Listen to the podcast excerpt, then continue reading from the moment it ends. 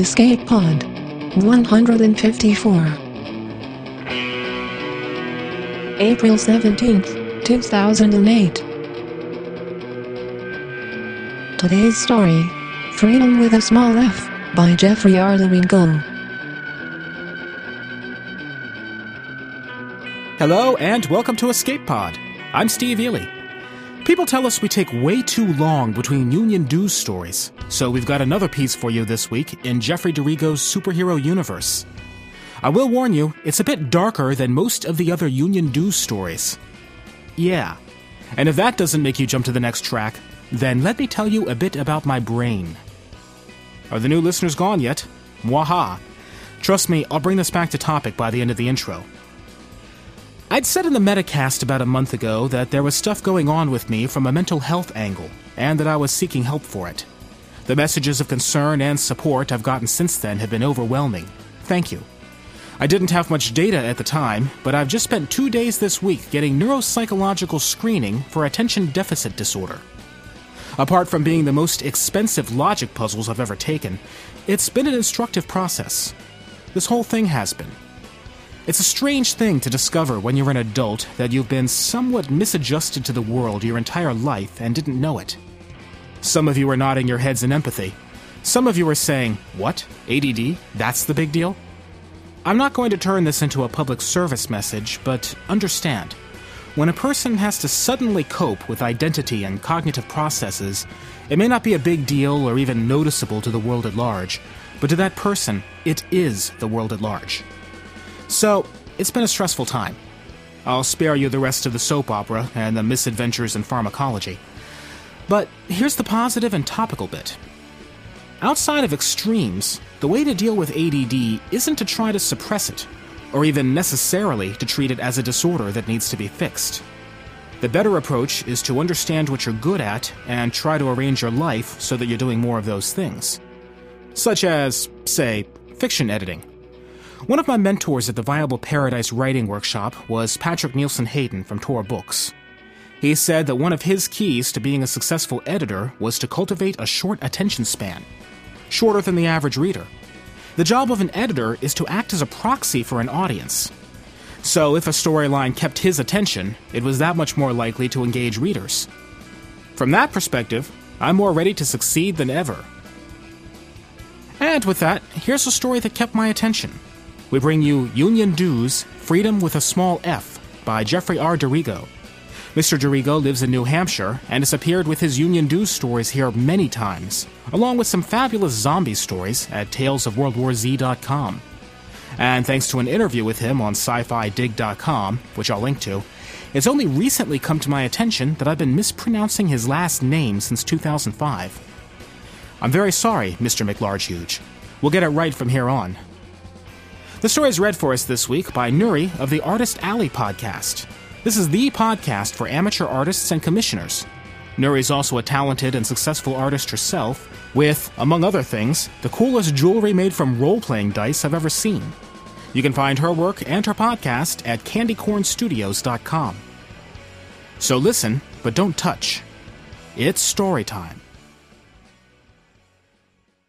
Union Dues Freedom with a small f by Jeffrey R. DeRego. 1. I'm in the naughty schoolgirl costume. I have to safety pin the plaid skirt in the back and tie the see through white blouse instead of buttoning it. The getup used to fit perfectly, but either one of the other dancers stretched it out, or I've lost more weight than I want to think about.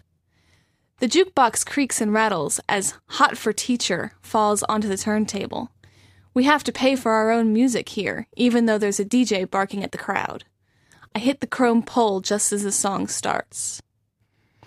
Hands offering dollar bills float just beyond the bright stage lights. Cigarette smoke masks the customers' faces until I am almost on top of them. Lots of regulars tonight. I've got at least 15 bucks in my garter already. Not bad for the first 30 seconds of my stage time. Island Oasis is a dive, but not so bad that people won't come here. Then again, I suppose any bar with nude dancers will draw a crowd, even if every third customer dies from poisoned beer. The blouse comes off first, then the skirt. The men hoot and cheer as I progress down to just shoes and some skin glitter. Hot hands brush my flesh. The rough edges of one and five dollar bills scrape up my thigh. Customers aren't supposed to touch us, but that's state law and not necessarily club policy. I try and make eye contact with anyone who tips, blow them a kiss, too. The guitar solo starts, and I strut back to the pole. The song ends a minute later. I haven't even broken a sweat. Let's hear it for the naughtiest schoolgirl in New Bedford, Josie Jugs! I walk off stage as Rosemary slips past and starts feeding dollars to the jukebox. She's older than me. I'm 19, by at least 10 years, but looks more like 20. She cues up her signature song, Push It. I'm in the back dressing room before the first bass thump. The other girls are hustling the floor for lap dances and expensive watered down drinks. New costume now atomic snot green lace gown, stockings that'll glow in the black lights. Fix my makeup. Rosemary has left a rail of Coke on the dressing table. I take half, and it burns my sinuses for a second before a rush of happy warmth spreads out through my body. I swing out of the dressing room and start the hustle. I keep moving to hide my constant twitching.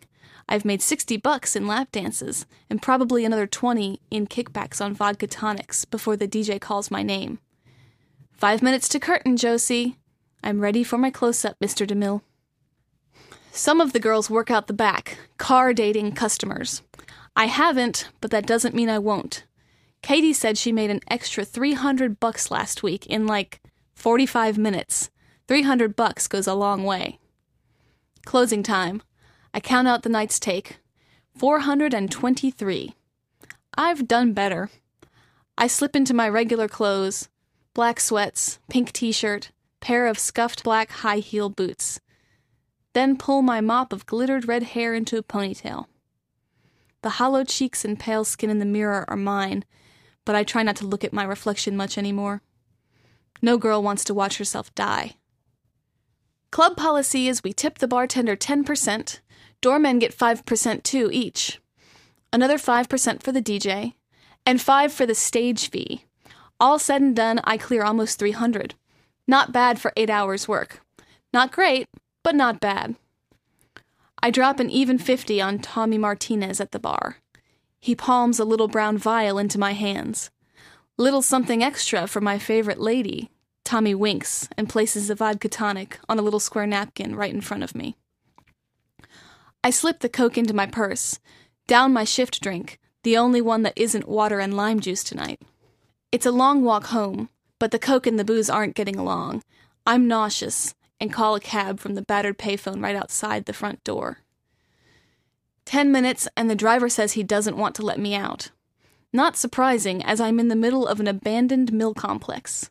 Lady, he says, this ain't no safe place. Just take the money. Finally, I shove the bill through the slot in the bulletproof glass that separates us and climb out of the taxi. I walk off a little until I'm sure he's gone, then leap up to the third floor fire escape. The top floor is mine, but it's not much of an apartment, really.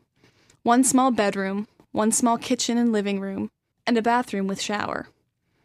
The windows are tinted so no one can see inside. The fire escape is the only way in, but the bottom two floors worth of iron steps are rusted away. Home again, home again, jiggity jig. I shower the glitter and most of the cigarette smoke off, and wrap up in a pink terry cloth robe that smells like a month old gym sock. My radio only picks up the local talk station after I accidentally broke the antenna off, but it's enough noise to drown out some of the loneliness. They're talking about the police contract negotiations.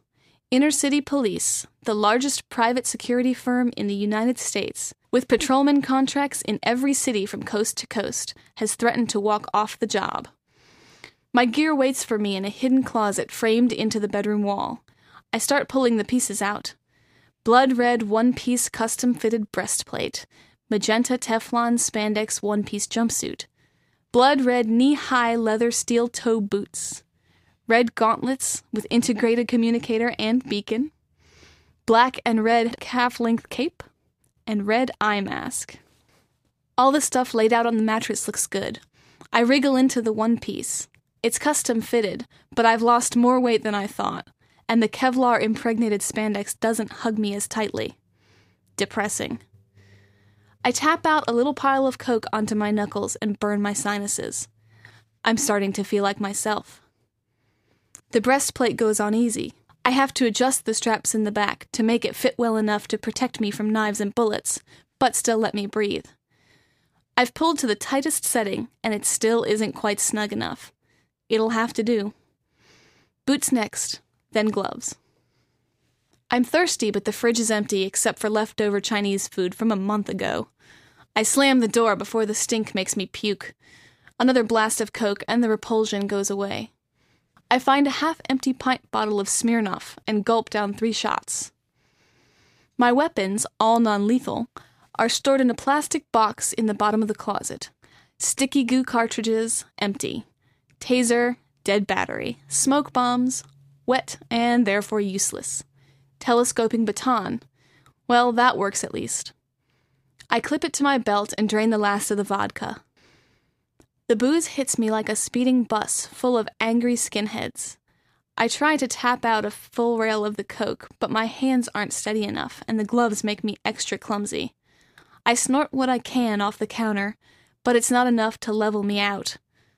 I stumble towards the fire escape, but my feet are having a dance contest, and my brain wasn't invited.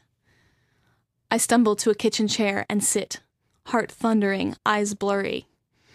Get a grip, girl, you've got work to do.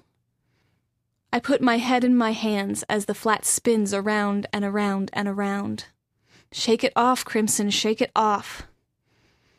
One hour and three flashes of cold, sick sweat later, I come out of the stupor, but it's almost dawn. Too late to make any headway in the war on crime. I crawl halfway to the futon and fall asleep. 2. I hate the laundromat.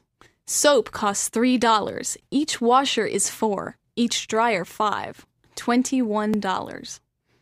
I buy a newspaper and a couple of comics. Tales from the Union of Superheroes and Megaton from the convenience store across the street. I thumb through the pages and smile at the drawings of a half dozen people or so I used to serve with. Then it depresses me and I push the books into the trash. The newspaper headline takes up the full top quarter of the front page Police Chief's Son Kidnapped. I struggle through the story, but I don't read well because the letters all jumble up on me, especially when they're really close together. I don't know the police chief personally, but the picture of the kid is right there under the headline. He's less than a year old. By the time I'm able to work my way through the story of the mayor and inner city management fighting over a new patrolman contract, the laundry needs to be swapped to the dryers.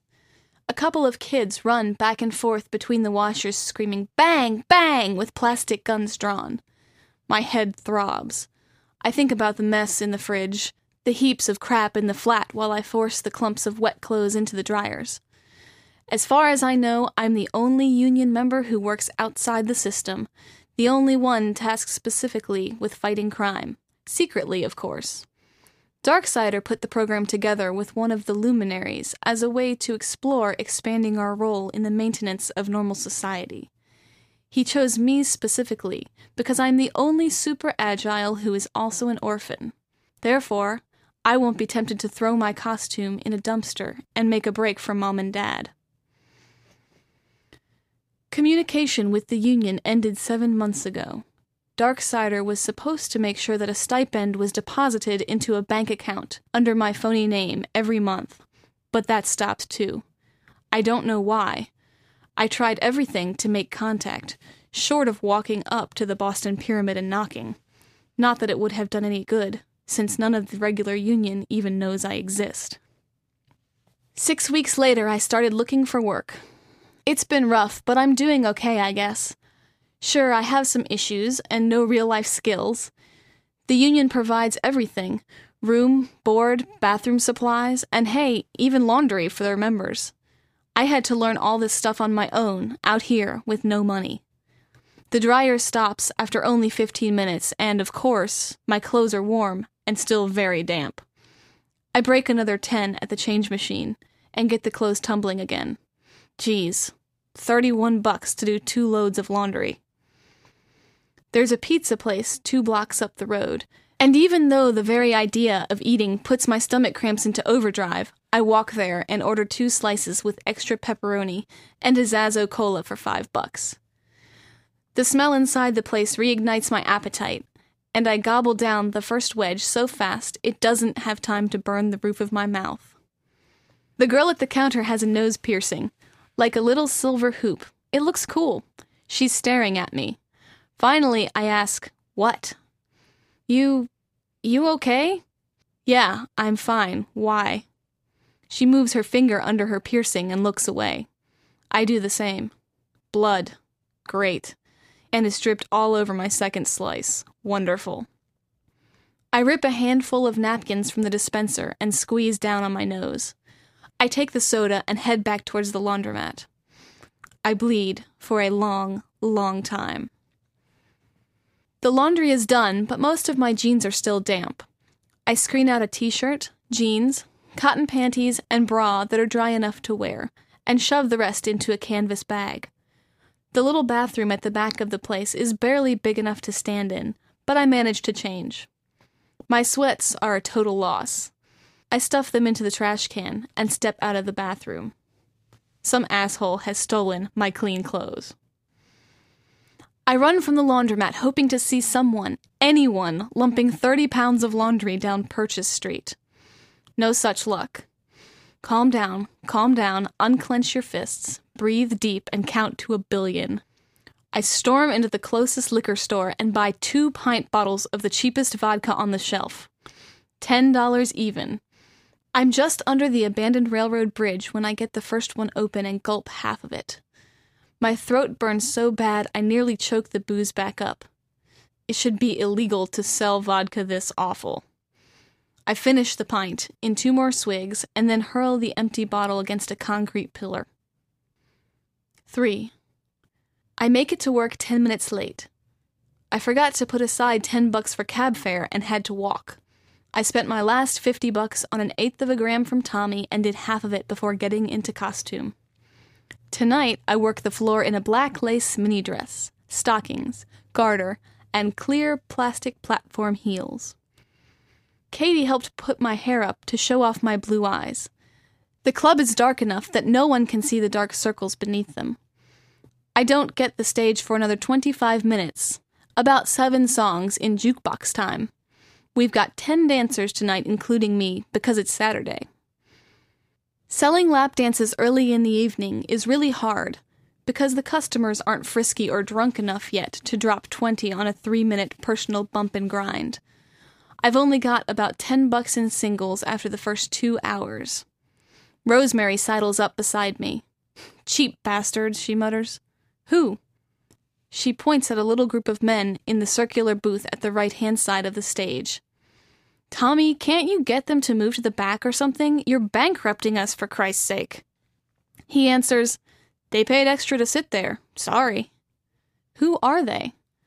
I can make out four men in suits, but they look like just about everyone else in here. I don't know them, but I've seen at least two of them on TV managers at Inner City Police. You'd think they'd be out looking for the chief's kid rather than wasting the stage space in here. Isn't the chief their boss? Nah, the chief is appointed by the mayor to make sure that Inner City does their job. Really? Cheap bastards, she mutters. I'm telling everyone to ignore that side of the stage. They don't want a tip, then screw them. Yeah? Getting anything good off the floor yet? Rosemary glances down at my pathetic stack of dollar bills. Nope. Things will pick up, Josie, don't worry. I'm watching the men in the circular booth now. Why would inner city bosses be in here when the kidnapping is front page news? Wouldn't they want to make a big show of searching or something? The men keep on talking, even as Katie is flashing her bits right there at the edge. They don't even throw her a buck. Hey, Rosemary, what you bet I can get them to buy at least a lap dance? She laughs. In this place, nothing. A car date, then. The words came out of my mouth before I can think to stop them. She laughs even harder. You don't car date, Josie. Well, I'm not making any money the regular way. You score a car date with just one of them, and I'll forget you owe me 20 bucks for the line you stole last night. Okay, deal. I work the floor and try to stay close to the circular booth, but the music is way too loud for me to overhear anything they say. Six songs in now, and I head back to the dressing room. Rosemary has drawn a grid on the big mirror in lipstick. She's written every girl's name but mine down the left hand side with a dollar value next to it, and put a check mark in either the yes or no column. Jesus, Rosemary, way to make me feel like a streetwalker. Oh, come on, this will liven things up tonight. Yeah, for them. I squeeze into a red spandex bikini. The bottom has a long devil tail stitched on the back. Red stockings, red headband with horns, red elbow length gloves, and red pumps. I slip a half dozen dollar bills into my garter and head out to the stage. The men in the circular booth barely notice me for the first half of Shout at the Devil. But one of them is starting to pay more attention to me than to his pals. Older guy, maybe 40, diamond wedding ring on his left hand. I finish this song and strut off the stage, but keep the devil costume on.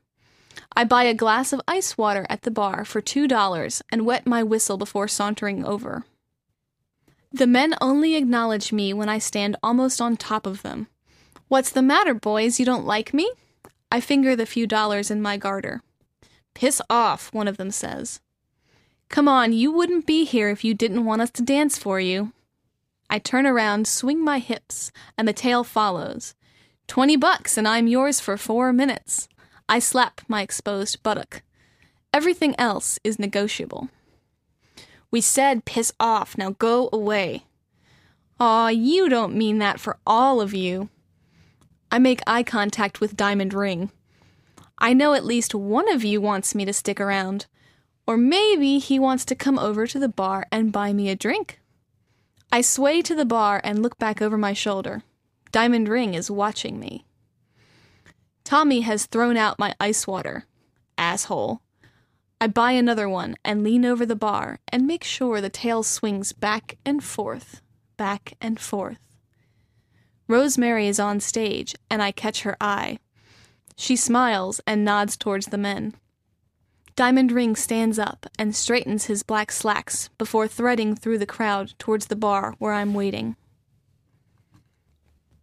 4. We're in the men's room. His tongue tastes like old cigars, cheap whiskey, and garlic. His hands are all over me, but I don't concentrate on that because he's got a holstered pistol under his left shoulder. I push back just a little and unsnap the leather strap keeping the gun in place. He doesn't notice. I can't do this in here. I'll lose my job. He mumbles something about not giving a shit and pushes back in for another kiss. And you're on camera. He freezes. I point to a little hole in the ceiling. Where's your car? We can go there. He shakes his head. I didn't drive and we're parked out front. Take me to your place, or I'll get us a room at the motel up the road. I have a better idea. Wait for me outside, out back. I kiss him again and then squeeze out of the bathroom. Rosemary is waiting in the narrow hallway, she hands me the keys to her car. I didn't think you'd do it, Josie. I wink and sneak into the back to fix my lipstick and tap out a line. I'm shaking, but the coke takes my mind off being nervous. The dressing room emergency door opens to the back parking lot. I slip out. Diamond Ring is there, pacing slowly near the dumpster. Rosemary drives a little tiny Hyundai, two door, so two adults in the back seat is impossible. I toss the keys at Diamond Ring and slide into the small passenger seat. His hands are on me before he even gets the door closed, but I stop him and make him put in the key and turn on the radio. Then I draw his pistol. Drive. He isn't sure yet that what I've just done has actually happened. I don't understand. Drive the fucking car. I make sure the safety is off. And keep both hands on the wheel. He starts the engine and takes us out of the parking lot. I keep the pistol against his right side. Where's the chief's kid? You're as good as dead, he says. The kid! I shove the barrel hard against his ribs. Take me to where you assholes have him. My friends are going to come looking for me. Drive me to where the kid is, and they might find you alive.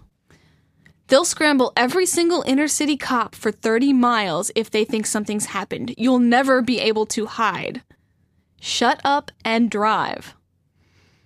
He drives us in a zigzag pattern until we reach far into the north end and a row of tenement buildings stretching down towards one of the city's abandoned mill complexes. He parks between a black Ford Explorer and a red minivan. Address, apartment number, now.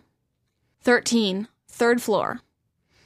If I get up there and you lied to me, I'll kill you. I smash the pistol across his nose, then hard down on the back of his neck. Sweet dreams. 5. Tenements are easy to scale, but I ring the apartment doorbell beneath the intercom instead. They don't answer immediately. Someone thunders down the steps. I smile up at him. They sent me from the club. The man is big, broad chest, and a thick black mustache. What club? Island Oasis. They paid in advance. I reach out slowly and touch his chest. It's all muscle. He pulls the door open and hesitates for a second before leading me up to the third floor. He and three men crowd the small living room. The baby shrieks from the bedroom off to the right. Looky what Sanderson sent us. It must be bonus day. Can someone shut the kid up? Jesus.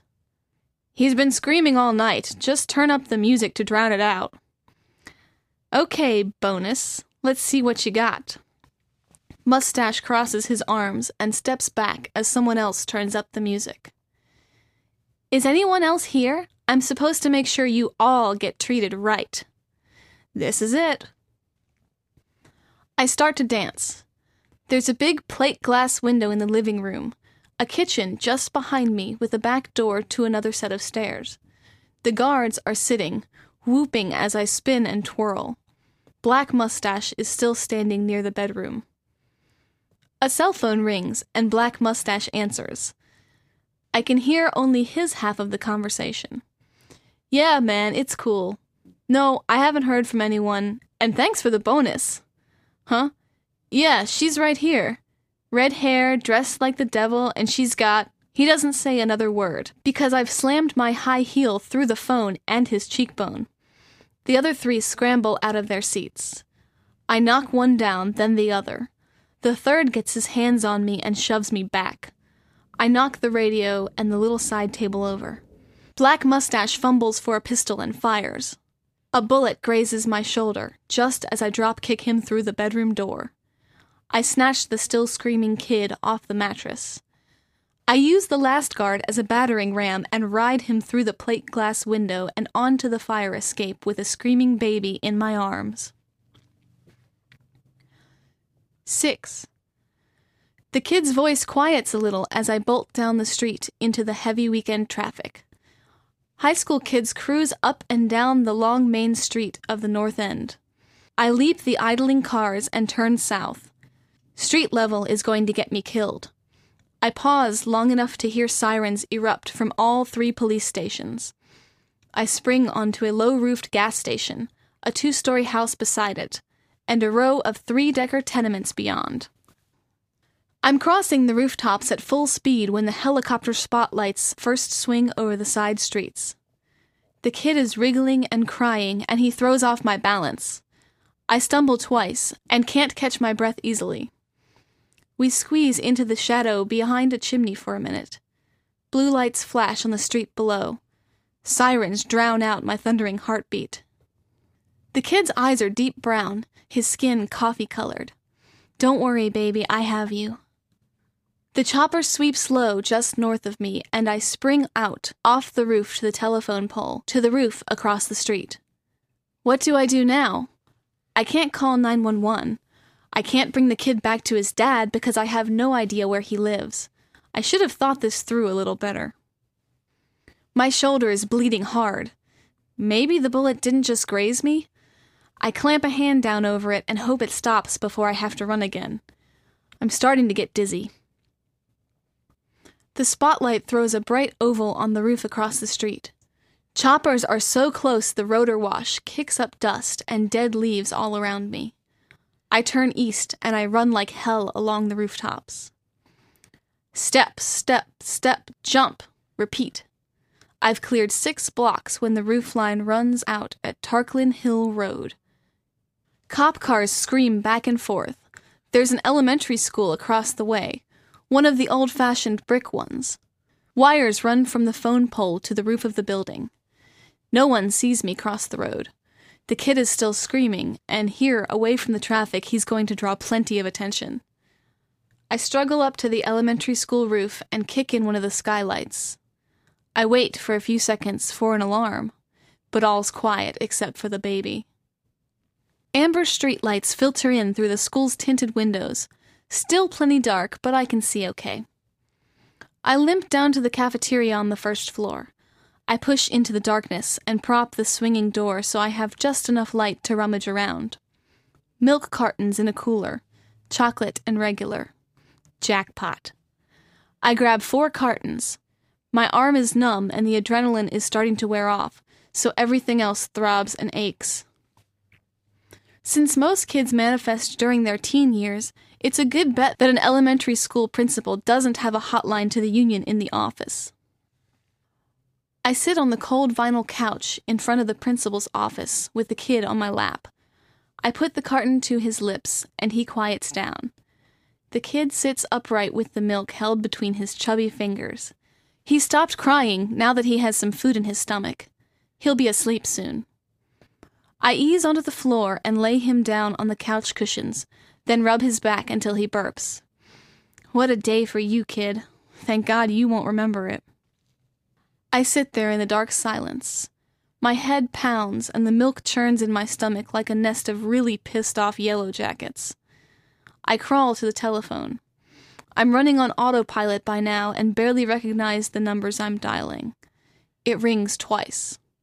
Our Lady of Mercy Home for Children, Father Rodriguez speaking. I can barely choke out the words. This is Shannon O'Reilly. I was Shan. My God, it's been at least five years. I didn't know who else to call. I burst into sobs and spill out everything of the last six months. He gives me the union recruitment hotline number. He says he'll pray for me.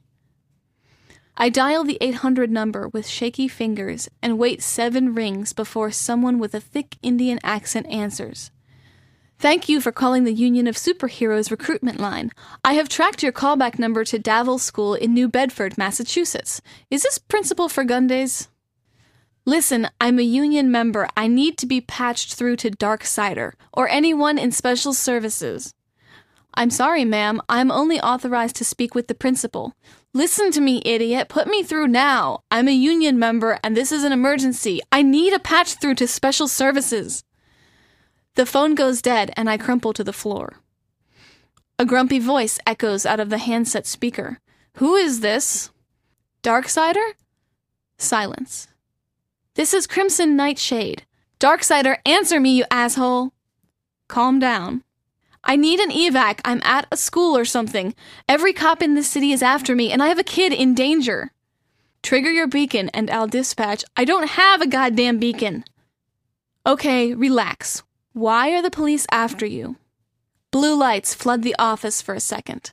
They're spreading their search radius outwards. They'll start checking big, otherwise empty buildings like this one before long. I explain the contract talks, inner city, and the kidnapped baby. The kid's asleep now, but he won't be for long, and it's still six hours until anyone even unlocks the door to this place. They're going to find us. Are you there? Darksider? Silence for a full minute. Finally, he answers Lay low, get back to your place, and wait. Are you freaking kidding? I can't just walk home like this. He hangs up just as Inner City bashes the front door open. The kid wakes up screaming, but I leave him behind and charge into the front hallway to face a phalanx of electrified riot shields. 7. I wake up to harsh fluorescent lights. My right arm is handcuffed to a hospital bed. The soft, perpetual beeping of machinery fills the room. I get to blink once before the pain in my arm nearly rockets me off the mattress. I sit up and grit my teeth. How long have I been out? Figures they'd cuff my injured arm. Angry voices in the hallway take my mind off the pain for a second. There's a woman outside the door, a small one, brown bobbed hair and wire framed glasses. She looks like a schoolteacher. I told you the papers from the public defender's office should already be at Inner City HQ. For crying out loud, call them. I'll wait. A nurse pushes a medicine cart through the commotion. The cop locks the door behind her. She glances at the chart, then back over her shoulder. Her blonde hair is pulled into a tight ponytail under a too large nurse's hat. She looks like a kid in a Halloween costume. I shake my head and stare at her for a second.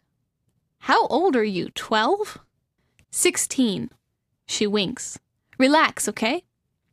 She puts her hand on my forehead as if she's checking for a fever. My body feels completely painless after two heartbeats. Who are you? It's stuffy in here. She slides the window open. Long drop. This is the sixth floor. The other lady is still outside, arguing with the cops. When I look back, the nurse has popped the handcuffs open with a key. She shoves a bundle of clothes from somewhere in the cart beneath the blankets. She notices that I'm watching the commotion outside the door. Don't worry about Miss Jennifer, she says. She could argue the devil out of his pitchfork. I wriggle into black sweatpants and a yellow t shirt with a Team Shikaragaki Go logo on it. Count to 120, then jump. Black limo, two blocks north, parked under a red maple tree. Suddenly, I see the car and the tree like a memory of a snapshot. Your union?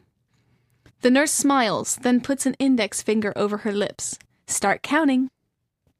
I'm almost at 100 when the nurse accidentally bumps the cop at the door and he falls over. The two women scream that he's having a seizure. The public defender woman glances in at me and smiles as I drop out the window. 8. The limousine door opens as I run up the street. We're barreling out of the city before I can even catch my breath. Alex Nova hands me a cold bottle of water. How's the arm? He pokes at the bandages, but whatever the nurse did has shut off the pain. I glare at him and gulp the water down. He's wearing a black double breasted suit with a red handkerchief tucked into his breast pocket. I never realized the luminaries were this much older than me. His hair is dyed yellow, but shows silver gray roots. Crow's feet stretch outward from his piercing blue eyes. Good work, he says. I read up on the whole contract negotiation thing. Darksider let them arrest me, tase me. I called for an evac, and. He cocks his head. You aren't officially linked to the Union, but you would have been if Darksider had sent a jet to scoop you up. They almost freaking killed me! Acceptable risk. When the cops found the kid, they had no choice but to return him, unharmed, to his father. That took all the wind out of Inner City's negotiation tactics. Yet, with a mystery woman to pin the kidnapping on, Inner City looks like heroes. We couldn't have asked for a better ending, you restored equilibrium to the city. How did you know who had the kid? I took a guess. I don't even bother trying to hide the anger in my voice. He smiles proudly, then says, I wouldn't have given you this project if I didn't trust your instincts. What happened? Where were you? Six months is a long time. You were never too far out of sight. He pauses and leans in close to whisper, Josie Jugs. We post hypnotically prevented you from becoming a burglar. Now, we know where to expand those suggestions. We had to know what it was like outside. You, of all people, should know just how bad things are.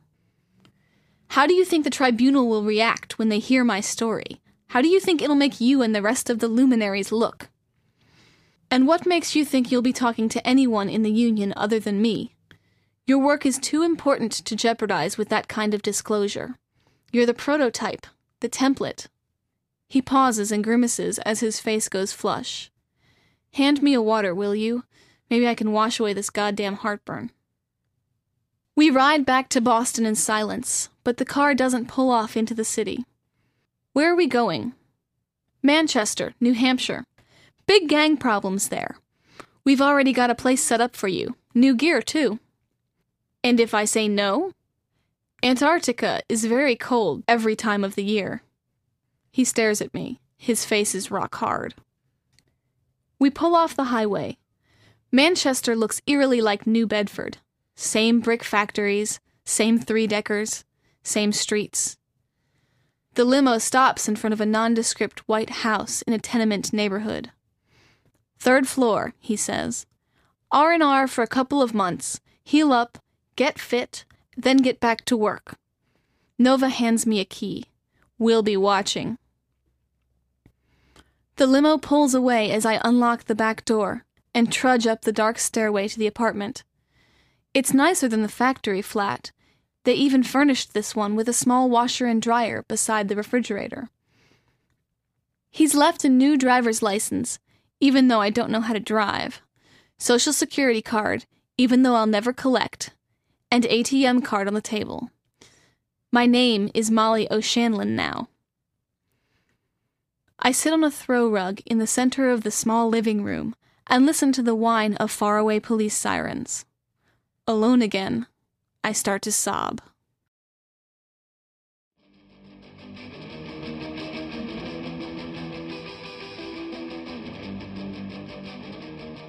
And that was our story. It's always a tough thing when your employer doesn't respect you. Sometimes you've got to stick with them just for the health plan, and sometimes you don't. We're going to do another couple of stories for feedback. By total coincidence, the first one is the last Union Dues story we did, All That We Leave Behind, by Jeffrey DeRego. This one went over very well with listeners. Hitting the negative comments first, Talia found it a bit predictable and not overly memorable, and Whiskey and Nutmeg finds the whole universe flat. Quote, it doesn't bring anything new or exciting to the table. But for many others, it was their favorite Union Dues story yet. As J.D. Harper wrote, and for once, it isn't entirely depressing. Awesome! Scott C. had a similar comment with an added, Damn, these stories can be grim. So, uh, I hope you like this week's. Michael King says that the Union Dues stories are the best superhero fiction series since George Martin's Wild Cards, and in many ways it surpasses it. And apparently, a surprisingly large number of people called that 1 800 GO Union number from the story. So did I, but I wasn't in the mood for the stimulating conversation I was offered, so I didn't follow it up.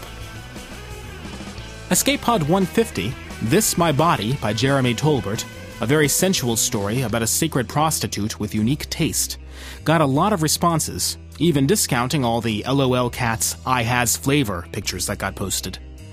It didn't fly with everyone. A. James, quote, didn't have the stomach for it, and several others found it either too gross or too predictable. V asked, Why is it that the stories that are full of sex are always fairly lackluster? On the plus side, many people were captured by the sensual prose style of the piece, or by the merging of food, sex, and religion. Scott Sigler found it outstanding for its original premise. Quote, I do not like stories with sex in them. I think most people add sex to make the story controversial, and it's usually trite trash. In fact, I hate this kind of story. And even with that in mind, Mr. Tolbert blew my doors off. I can't say enough good things about it. High praise from him. And last, and in my baffled opinion, least, we had three, yes, three, comments offering kudos for, quote, Steve's girly orgasm squeal. Aranya wrote, The Steve on Steve voice hetero action didn't entirely turn me off. It made me giggle a bit. It's good to know I had talents I didn't know I had. Escape Pod is a production of Escape Artists Incorporated and is released on a Creative Commons Attribution Non Commercial No Derivatives license. All of the rights are reserved by our authors. If you like this week's story, please tell a friend or blog about us, and if you can, consider donating via the PayPal link at our site. This will let us keep paying our authors. You can also check out our horror podcast, Pseudopod, at pseudopod.org, and our fantasy podcast, Podcastle, at podcastle.org, and buy collectible CDs and DVDs at poddisc.com. Our music is by permission of Daikaiju. You can hear more from them at daikaiju.org. Our special closing music is Just Misunderstood by Norm Sherman of the fantastic Drabblecast podcast. It has nothing to do with anything, except that DeRego also writes zombie stories. But when I heard it on the Drabblecast today, I had to get permission to play it. It's the only emo song I've ever really enjoyed. If you aren't listening to the Drabblecast yet, you truly must. They produce great, weird flash stories with some incredible production values behind them. I also had a supporting voice role in this week's story. That was our show for this week. Our closing quotation comes from Moliere, who wrote Writing is like prostitution. First you do it for love, and then for a few close friends, and then for money. We'll see you next week. Have fun.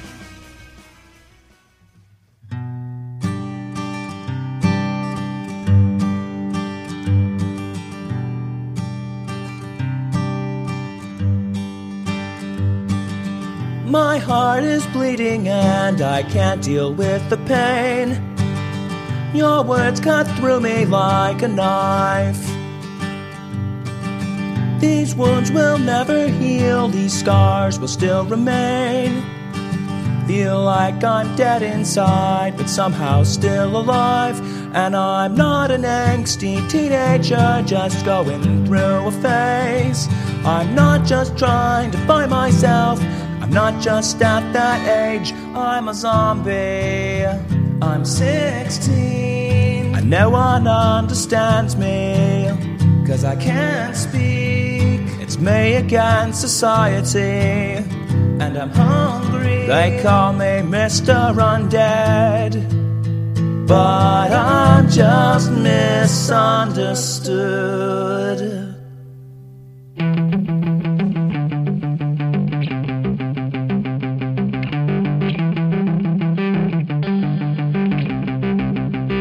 It was the planets aligning with the moon that made me rise out from my tomb. I lurched around past my curfew, and so you sent me to my room. Next day, you were banging on my door, said that I needed to do my chores. I don't think you even realize I'm not living anymore. Tell me what page it's on in the Necronomicon that says before the dead will walk the earth, they have to mow the lawn. I don't want your sympathy, I don't need your lame advice. You can't tell me how to live, cause technically I already died. You could never feel my pain, don't know why you even try. You can't tell me how to live, cause technically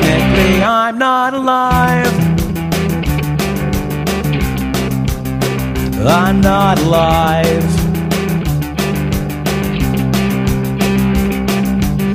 And later on the very next day, you logged onto my MySpace page and read that blog that I just wrote that said I wanted to eat your brains. Your stupid rules are also lame, and your nagging is relentless. I don't see how my eating brains is any of your business. Your sticks and stones may break my bones, and your flamethrowers may burn me, but only direct headshots ultimately concern me. Don't want your sympathy, I don't need your lame advice. You can't tell me how to live, cause technically I already died. You could never feel my pain, don't know why you even try. I'm not alive.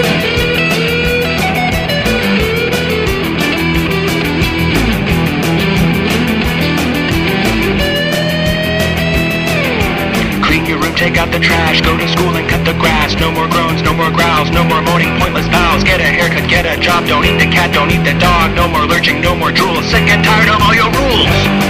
Don't want your sympathy. I don't need your lame advice. Cause technically I already died. You could never feel my pain.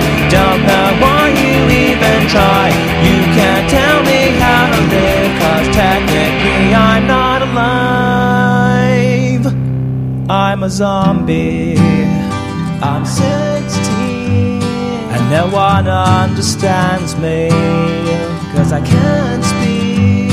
It's me against society, and I'm hungry. They call me Mr. Undead, but I'm just misunderstood.